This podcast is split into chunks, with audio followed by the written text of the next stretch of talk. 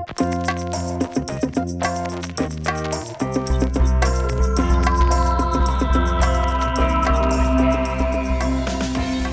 and welcome to IndieWire's Very Good Television Podcast. I'm Liz Shannon Miller at Lizlet on the Twitters. And I'm Ben Travers, Ben T. Travers on the Twitters. And happy Monday as you listen to this. Happy Friday as we record this. And guys, I bet you got to watch some really cool TV last night. I hope you did. I hope you guys sat down and you enjoyed the return of our good friend Barry. Yeah, and Veep. And Veep. Definitely and Veep too, but we're going to talk about Barry. Yeah, but it's just important to make sure that everybody knows all of the important HBO shows that we've been waiting for this spring have started. That's it. These are the only ones. These are the ones that matter. Anything that comes after it in the next couple of weeks that are premieres don't matter that much. But these two are a big deal, and we should talk about them. I can't wait. I can't wait for for our big mega uh, Game of Thrones episode. I don't know what is that. So Game of Thrones is a show. It's on HBO sometimes. I've never heard of it. I know. It sounds pretentious. What we should do is we should do an episode where I just go through my char- my character ranking, and you tell me yes or no to whether or not you agree or disagree. You're gonna be wrong, but I'll let you have an opinion. If you did a character ranking, the only thing I could comment on was whether or not I could identify who that person was. Actually, that would be funny in I itself. I think I could get 10% of them. I have to figure out how many and what my cutoff's gonna be for that list. Whoever's nominated for Emmys, I might be able to get. Like, whoever's in that conversation, everyone else, there's no fucking way. Yeah, good times. I can tell you the whole Veep cast, though. And Barry. Probably. Probably most of Barry. The acting students probably are a little tricky. Yeah, luckily we know a few of them from Yeah. other projects, like D'Arcy Carden and Darrell Britt-Gibson. Yeah. Like, those, they're good people. Yeah. The uh, the woman who was also on a Downward Dog too, whose name I'm blanking on. Kirby. I don't remember Down, Downward Dog as well as some other people in this office. Yeah, those those people are a little intense. Uh, but Barry is back, and we can talk about it. Kirby Howell uh, Baptiste. Oh, I don't think I know that name. She's the British lady. British lady. British lady. She was also she was on The Good Place. She was the girl who the Oh, yeah. Okay. I wait. She was in Downward Dog. yeah Okay. Wow. I think so yeah Completely she, blocked She was played like uh, Allison Tolman's best friend. I literally would have told you that the first time I've ever laid eyes on her was when she appeared in The Good Place uh, across from Chidi, but that would be wrong. So Well, she was also in the Great. first season of Killing Eve. was that before her Good Place thing? Uh, where does that come in? I guess it was, I guess maybe before A Good Place. Man, she really stood out in Good Place for me. I don't know why. She's really good. I mean, she's yeah, she's always good. I just So Barry, forgettable, I guess. I don't know. Um, yeah, Barry's good. It's a good show. I like it a lot. Um, I feel like a lot of the conversation so far has circulated around kind of what it's doing in season two in terms of tone, uh, in terms of genre. Um, our good friend and TCA president Dan Fienberg wrote in his review that uh, Barry is just pretty much a drama now. It's not a comedy anymore. Uh, it's it's just kind of another one of the half-hour dramas that exist out in the world. And uh, season two is is indisputably darker. I mean, it, it is engaging in a, a topic that is um, woe to many viewers. I expect uh, on their list of man. I really hope to go home Sunday night and talk about this. But uh, nevertheless, Barry persists, and it's a good thing that it does. Um, I, I think it's working really, really well, no matter what. But um, I think after the first episode, and slight spoiler warning for episode one of season two, in case you haven't caught it, um, we're going to talk a little bit about that. But I think what a lot of people were hoping to find out after last season's at least pseudo cliffhanger was whether or not Detective Janice Moss, yep, Detective Janice Moss uh, was alive or dead. Um, there Now- was some teasing in the off season about which way this was going, and we weren't really told. well, like just before you and I started recording this, like I was, I was like, but no, she's clearly dead. And you're like, no, you can't say that. Yeah, you can't you can't say it. I mean, based on everything that happened in the in the episode, in the first episode, whenever she comes up, whenever they kind of talk about that character, um, it's in the it's like negating evidence. It's like saying that she we think this is happening, but we'll never really know. And I don't think that this is a show in which we will never really know. I think we will know at some point 100% because the one person who does know is the one person we're tracking throughout the course of the series, which is Barry. Um, but everything that they discuss about it is stop short of saying what actually happened. Even when we're alone with Barry, even when we're watching Barry's reactions to when people talk about it and how people talk about it and trying to decipher his own reaction to what's going on.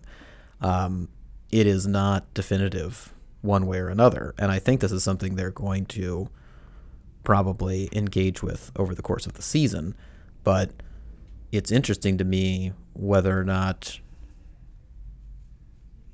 you think of her as already dead, whether you think she has to be dead, whether you think she might be alive, or what you think it might do to the show uh, when it chooses one way or another. Because as we mentioned off the top, this is something that's leaning further and further into the darkness and digging further and further into Barry's backstory, especially in regards to his time in Afghanistan um, and what it means that he killed someone and has killed people in the past, um, and whether or not that's something he can actually leave behind. Um, and the idea of him trying to move on and then killing this one person seems to be a pretty fateful telling remark as to where he's at and whether or not he could be pulled back from the brink. Um, so I don't know, Liz. Why do you think that she's dead? Uh, honestly, I think what it comes down to, and it, you're, right. Like you know, it, it is in theory she is Schrodinger's uh, Schrodinger's uh, police detective lady. Um, but yeah, I think I mean, you know, it's an interesting question because I think it, you know, we're talking about the darkness of the show. If it turns out that she's alive, the show sig- becomes significantly less dark to me. And I think just because like that ending of season one was so like profoundly dark. Keep trying to figure out other words to say besides dark. Um, but yeah, that's a ble- it's a bleak ending. But if he if it if she if it does turn out she's still alive, then it's less bleak but at the same time like this is a show where like earlier in the season we have that whole sequence where he kills uh he kills his old army buddy army buddy or and that once the show went there i you know it's like impossible for me to possible for me to kind of pull back from that well, but that's that's the ultimate question. It's not whether or not the audience can come back from that. It's whether or not Barry can, because mm-hmm. once he's made that decision, which is somebody he was admittedly a lot closer to than this police officer, right? Um, what's stopping him from continuing to do this, unless at some point he did draw the line? And many of us thought while we were watching that might have been the moment when Barry, you know, decides to leave his past behind and and you know just live with the consequences of his action and hope that his you know friend doesn't spill the beans, doesn't say what he's going to say, doesn't, you know, expose who he's going to expose. And Barry chose to protect himself. And then again, after dealing the, with the consequences of that and being forced to deal with the consequences of that through his new passion, which is acting, he was presented with a very similar conundrum in which he didn't want to kill Janice. No. And but if but it appeared he was in the same situation that if he didn't do it, he was going to risk everything that he built up to at that point, which is a which is a fascinating conundrum to be presented with twice in such close proximity to each other, even though there was a slight flash forward between uh, the events near the end of the season. Um, but for him to have to make that choice and us not knowing what he ultimately chose this far into season two, as he digs further and further into his backstory as he is becoming more and more resistant to killing people as he's you know taken a job at Lululemon selling yoga clothes with his coworker or his uh, his uh, performer? Co co co classman? collaborator? Collaborator? I don't know. Classmate his, classmate. his, yeah classmate. That's the most common word. Um, we got there eventually. he's actively you know moving away from this thing. And I think it does kind of. I don't think it actually changes much about the end of season one, at least to me, because if he killed her or didn't, he still has put his teacher, his friend through something, his family, like the people around him through something where they believe she's gone. They she's been removed from their lives. She's been removed from the force. He is uh, he's exposing himself to her partner now, who you know is kind of sort of looking into the case. Um, whereas if you know if he killed her, he's going to be very much in that same scenario. Yes, it would be uh, an indicator that maybe there's some bit of soul left inside of Barry, or or if you'd rather, you know, some bit of hope that he can re- rehabilitate himself uh, and live a normal life. But it's certainly not a given that because he made that decision, he's able to do that now because mm-hmm. of what he's already going through. So um, I do think it's a it's a mystery that they didn't want to give away right off the bat. And it was also just interesting to me that in the off season, you know, when they're going through the Emmy campaigns and the Golden Globe campaigns, and they're kind of forced to talk about, you know, what's going to come in season two. What are you going to do? They did very consciously tell us that it was going to be darker.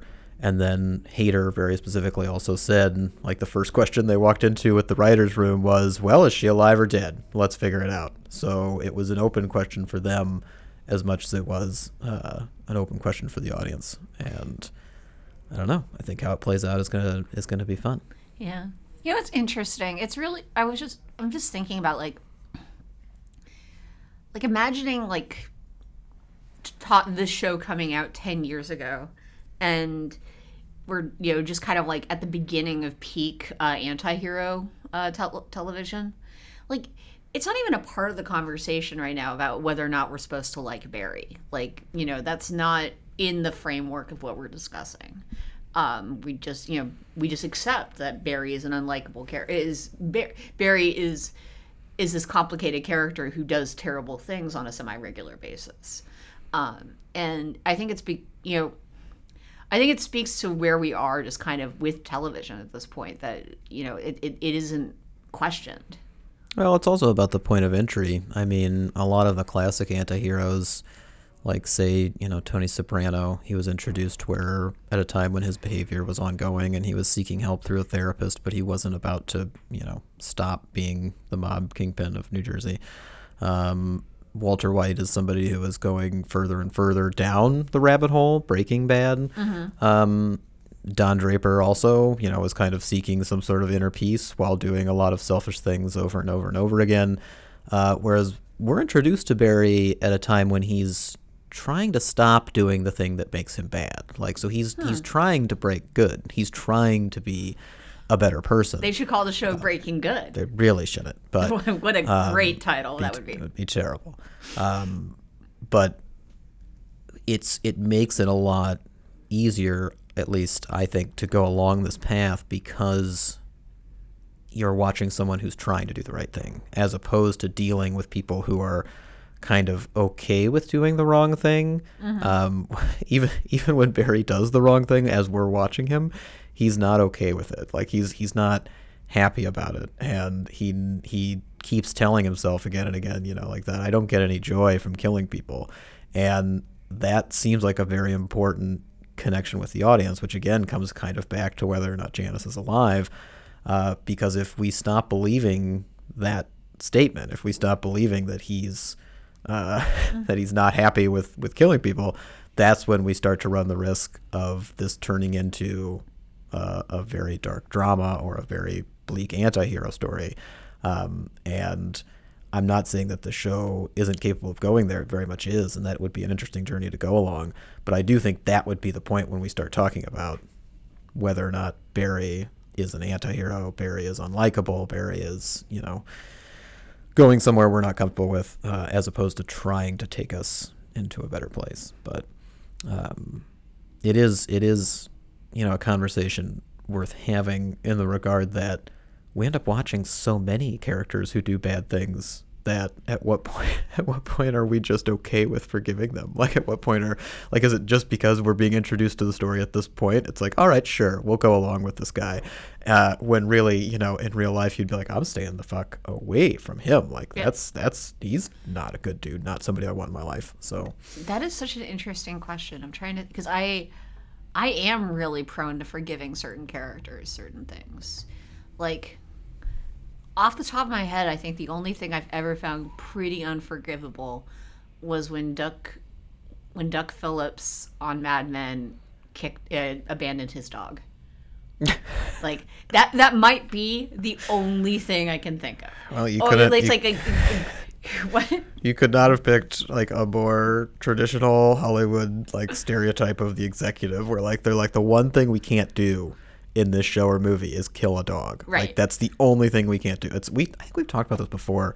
That Robert De Niro movie, What Just Happened, which is like the parody of the Hollywood Have we producer. I, I, I've seen it. We haven't. I, I don't feel know. like it's come up because again, like the thing that they do in the movie that they want eliminated, well, Right. one of the things, but one of the prominent things is that Sean Penn kills a dog, and it's like you can't have Sean Penn kill a dog in our movie. We need the movie to make money, Right. And that's like a sticking point because it's not even. A, I think the dog was like rabbit or bad or so. Like there was a good reason for the dog to die, and they were just like, no, it doesn't matter. We can't kill it. We've definitely talked about the fact that the literal first scene of House of Cards is Frank Underwood killing a dog. Yeah, that too. Um, good Look how well that turned out. Yeah, yeah. What? No, no, no, no problems there. God, House of Cards. That show existed.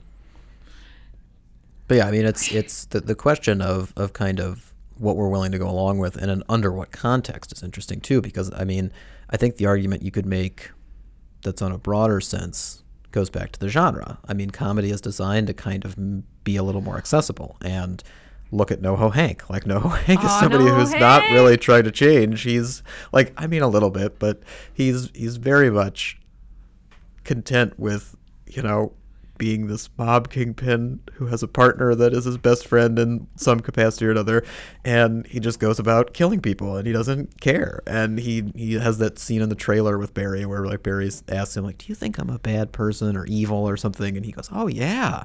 I think you're the most evil. Do I not tell you that? Like it's proud. He's he's excited about it, and we love NoHo Hank. Yeah. because he's funny, I actually, yeah, I, but he's a bad dude. he's not a great person. It was actually funny because uh, with season one, I, I think I watched like one or two episodes, but I, I didn't really. I basically didn't full on watch the season until like a couple months after it finished airing. But I'd been hearing people talk about NoHo Hank, and I had. I don't think I had any real expectation in my mind of what of, of who he was. And then when I found finally was exposed to the joys that are that is NoHo Hank, the joy that is NoHo Hank. That's the proper grammar of that sentence. Uh, but the joy of NoHo Hank uh, was unexpected. I could not have predicted who he was and what he would add to the show. But that brings me to a question I wanted to ask you. Which Played by you- Anthony Carrigan. What Played by Anthony Carrigan. is he actually Russian or? No, he's great though. He's great. Um, you know, you mentioned you mentioned uh, Dan Fienberg's review and how Dan argued that basically Barry's no longer a comedy. Do you think it's a comedy? I do think it's a comedy. Um, I think it's it's impossible to kind of have a um, a definitive definition of a comedy these days because it's not. I kind of used to fall back on something where it's like if it, if the jokes are kind of what's driving the the material, like not necessarily driving the narrative, but driving the momentum, I guess, of the show. Like, you know, uh, plenty of shows, like even even Veep, you know, a lot of the narrative isn't just for the joke. Like they don't move to make something funny. They're obviously trying to set up pretty hysterical, unexpected situations in the political realm for for skewering purposes. But a lot of the jokes, like the insults and everything else, are just there to be jokes, um, and that's kind of why it's a comedy to me. But I think Barry, where it's headed, very well could again, like we talked about, turn into something that's not a comedy first, but because it's so very aware of setting up the jokes that it tells, of creating humorous situations, of giving us NoHo Hank as this um, caricature. And even in that first episode, like, he is this goofy, loving nutball for like the first half. And we have to be reminded of who he really is in this very serious, very beautiful shot from Hiro Murai when he surprises Barry outside of the acting studio. Right. And he's like, listen, this is serious. You've got to do this or I'm going to kill you. Like, that's who I am, and you have to remember that.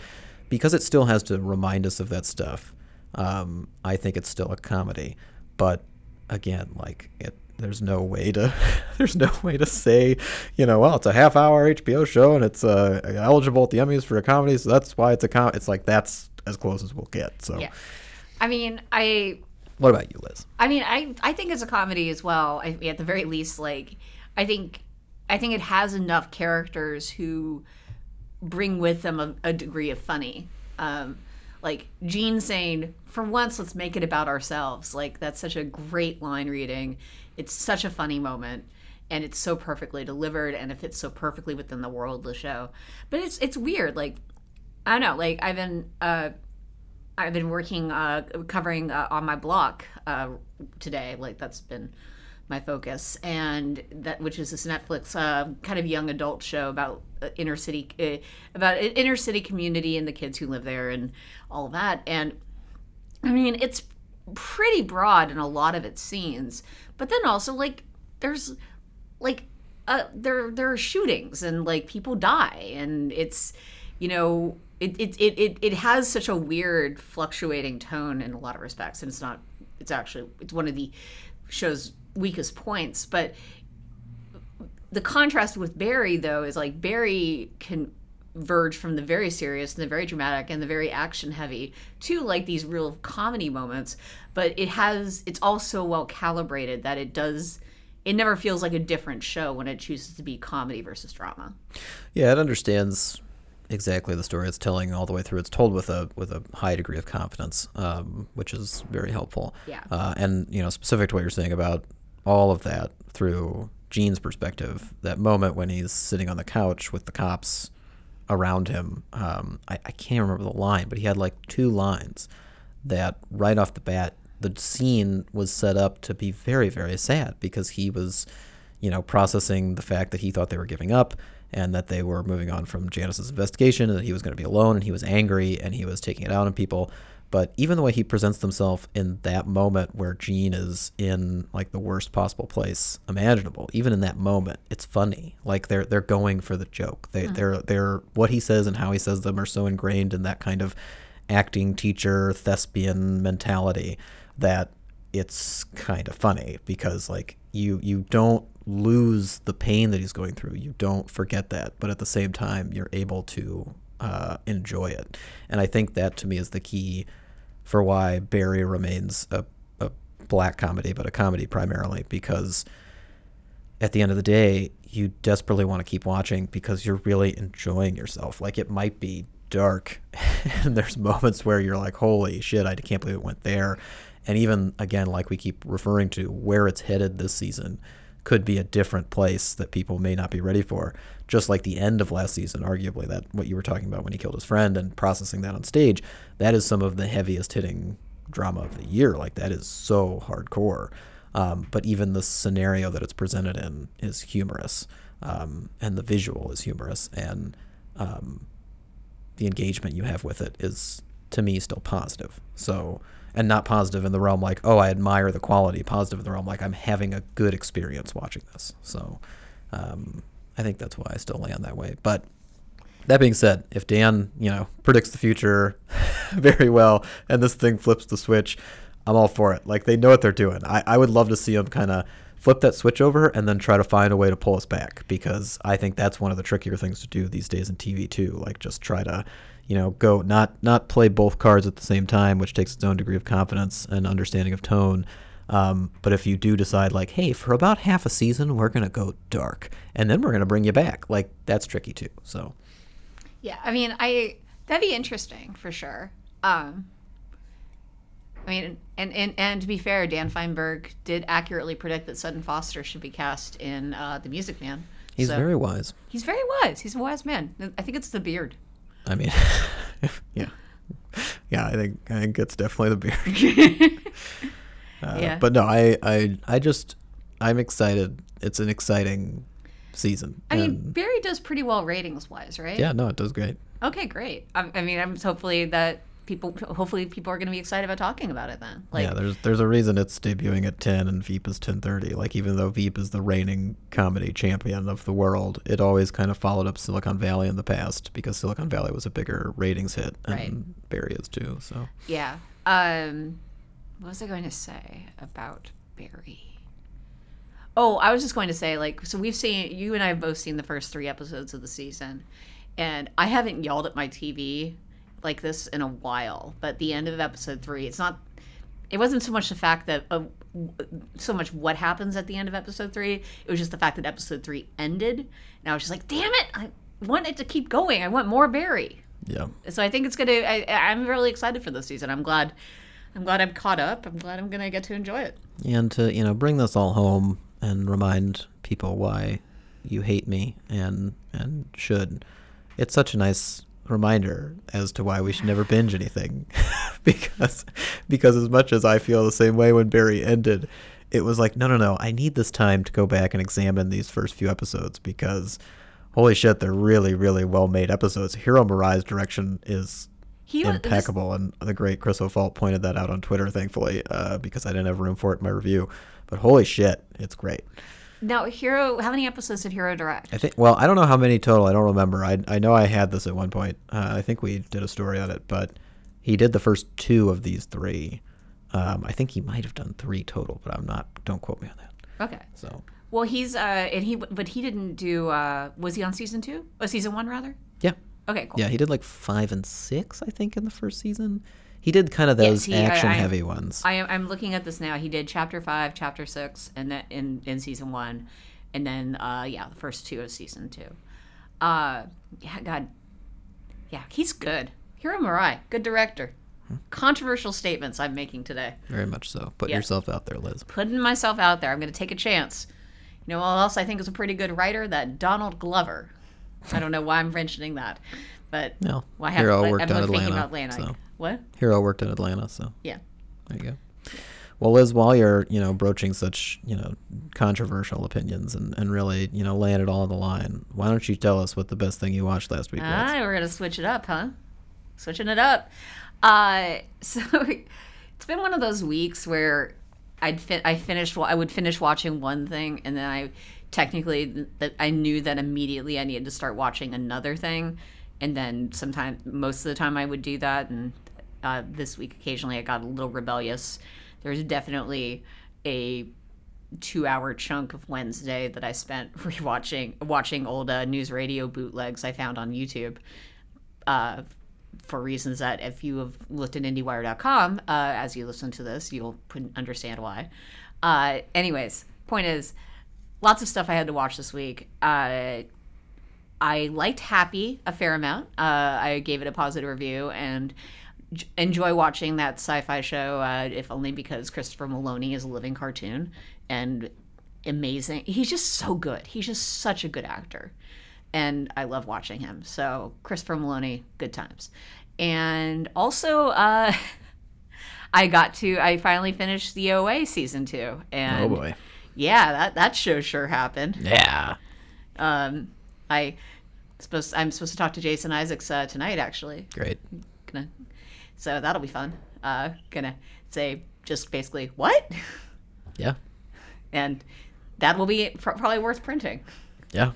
Uh, but yeah, uh, lots of interesting TV uh, going on right now, as as you might be aware. Uh, ben, what are what was the best thing you watched?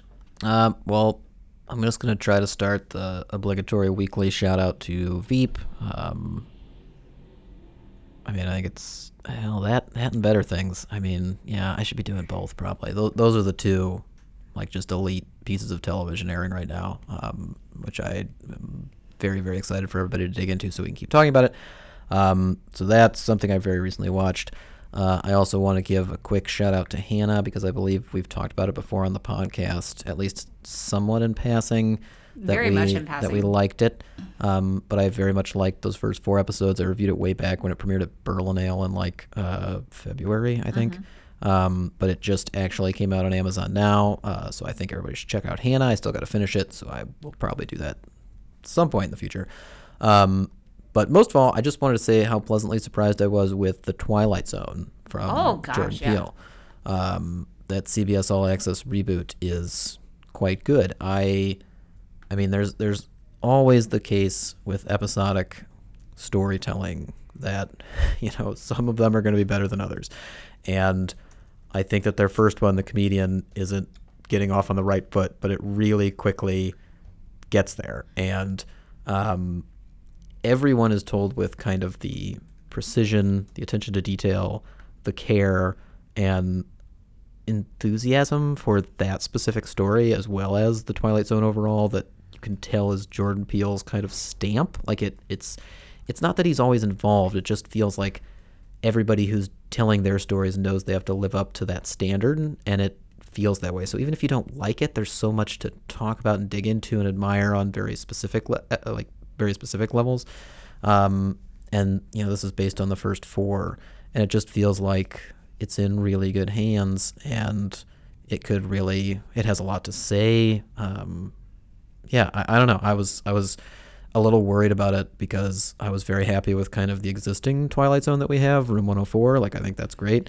Um, but uh, I think there's room for both, so I, I'm excited to see more of it and uh, hope people check it out. Cool. Uh, Liz, what are you looking forward to next? God, uh, well, you reminded me that I have a couple more episodes of the Twilight Zone to watch via screeners, which I'm excited about. Yeah, it's. Uh, I'm actually excited this weekend. I've got a lot to a lot of stuff to check out. There's new episodes of Fosse Verdon uh, for us to to watch. There's uh, the new episodes of The Act, which I got kind. Of, I've gotten really into. Um, I it's it's just kind of it's the kind of it's it it scratches that trashy soap uh, itch I have sometimes. Um, and I mentioned Legends of Tomorrow last week, but I still haven't gotten a chance to watch it, and I need to because it's Legends of Tomorrow. It's my favorite thing, Benjamin. It's my favorite thing. And yeah, uh, yeah, lots of good stuff. Uh, I think I actually have to prioritize the tick though uh, for review interview purposes, not review purposes. But uh, I'm looking forward to that. I, I like the tick a lot more than you do, um, as I recall, and I you know good cast, and I'm hoping I'm looking forward to revisiting it. Hope it's enjoyable. Yes, Ben. What's the next thing you're looking forward to? Uh, I'm looking forward to the Netflix original series Our Planet.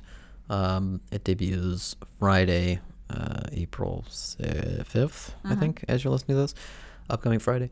Um, and it's it's narrated and produced by Richard Attenborough, uh, whose voice you may recognize from another similar uh, animal slash planet documentary. I can't think of the name of it right now, yeah. but it has like planets and Earth and stuff like planet that. Earth. That sounds about right.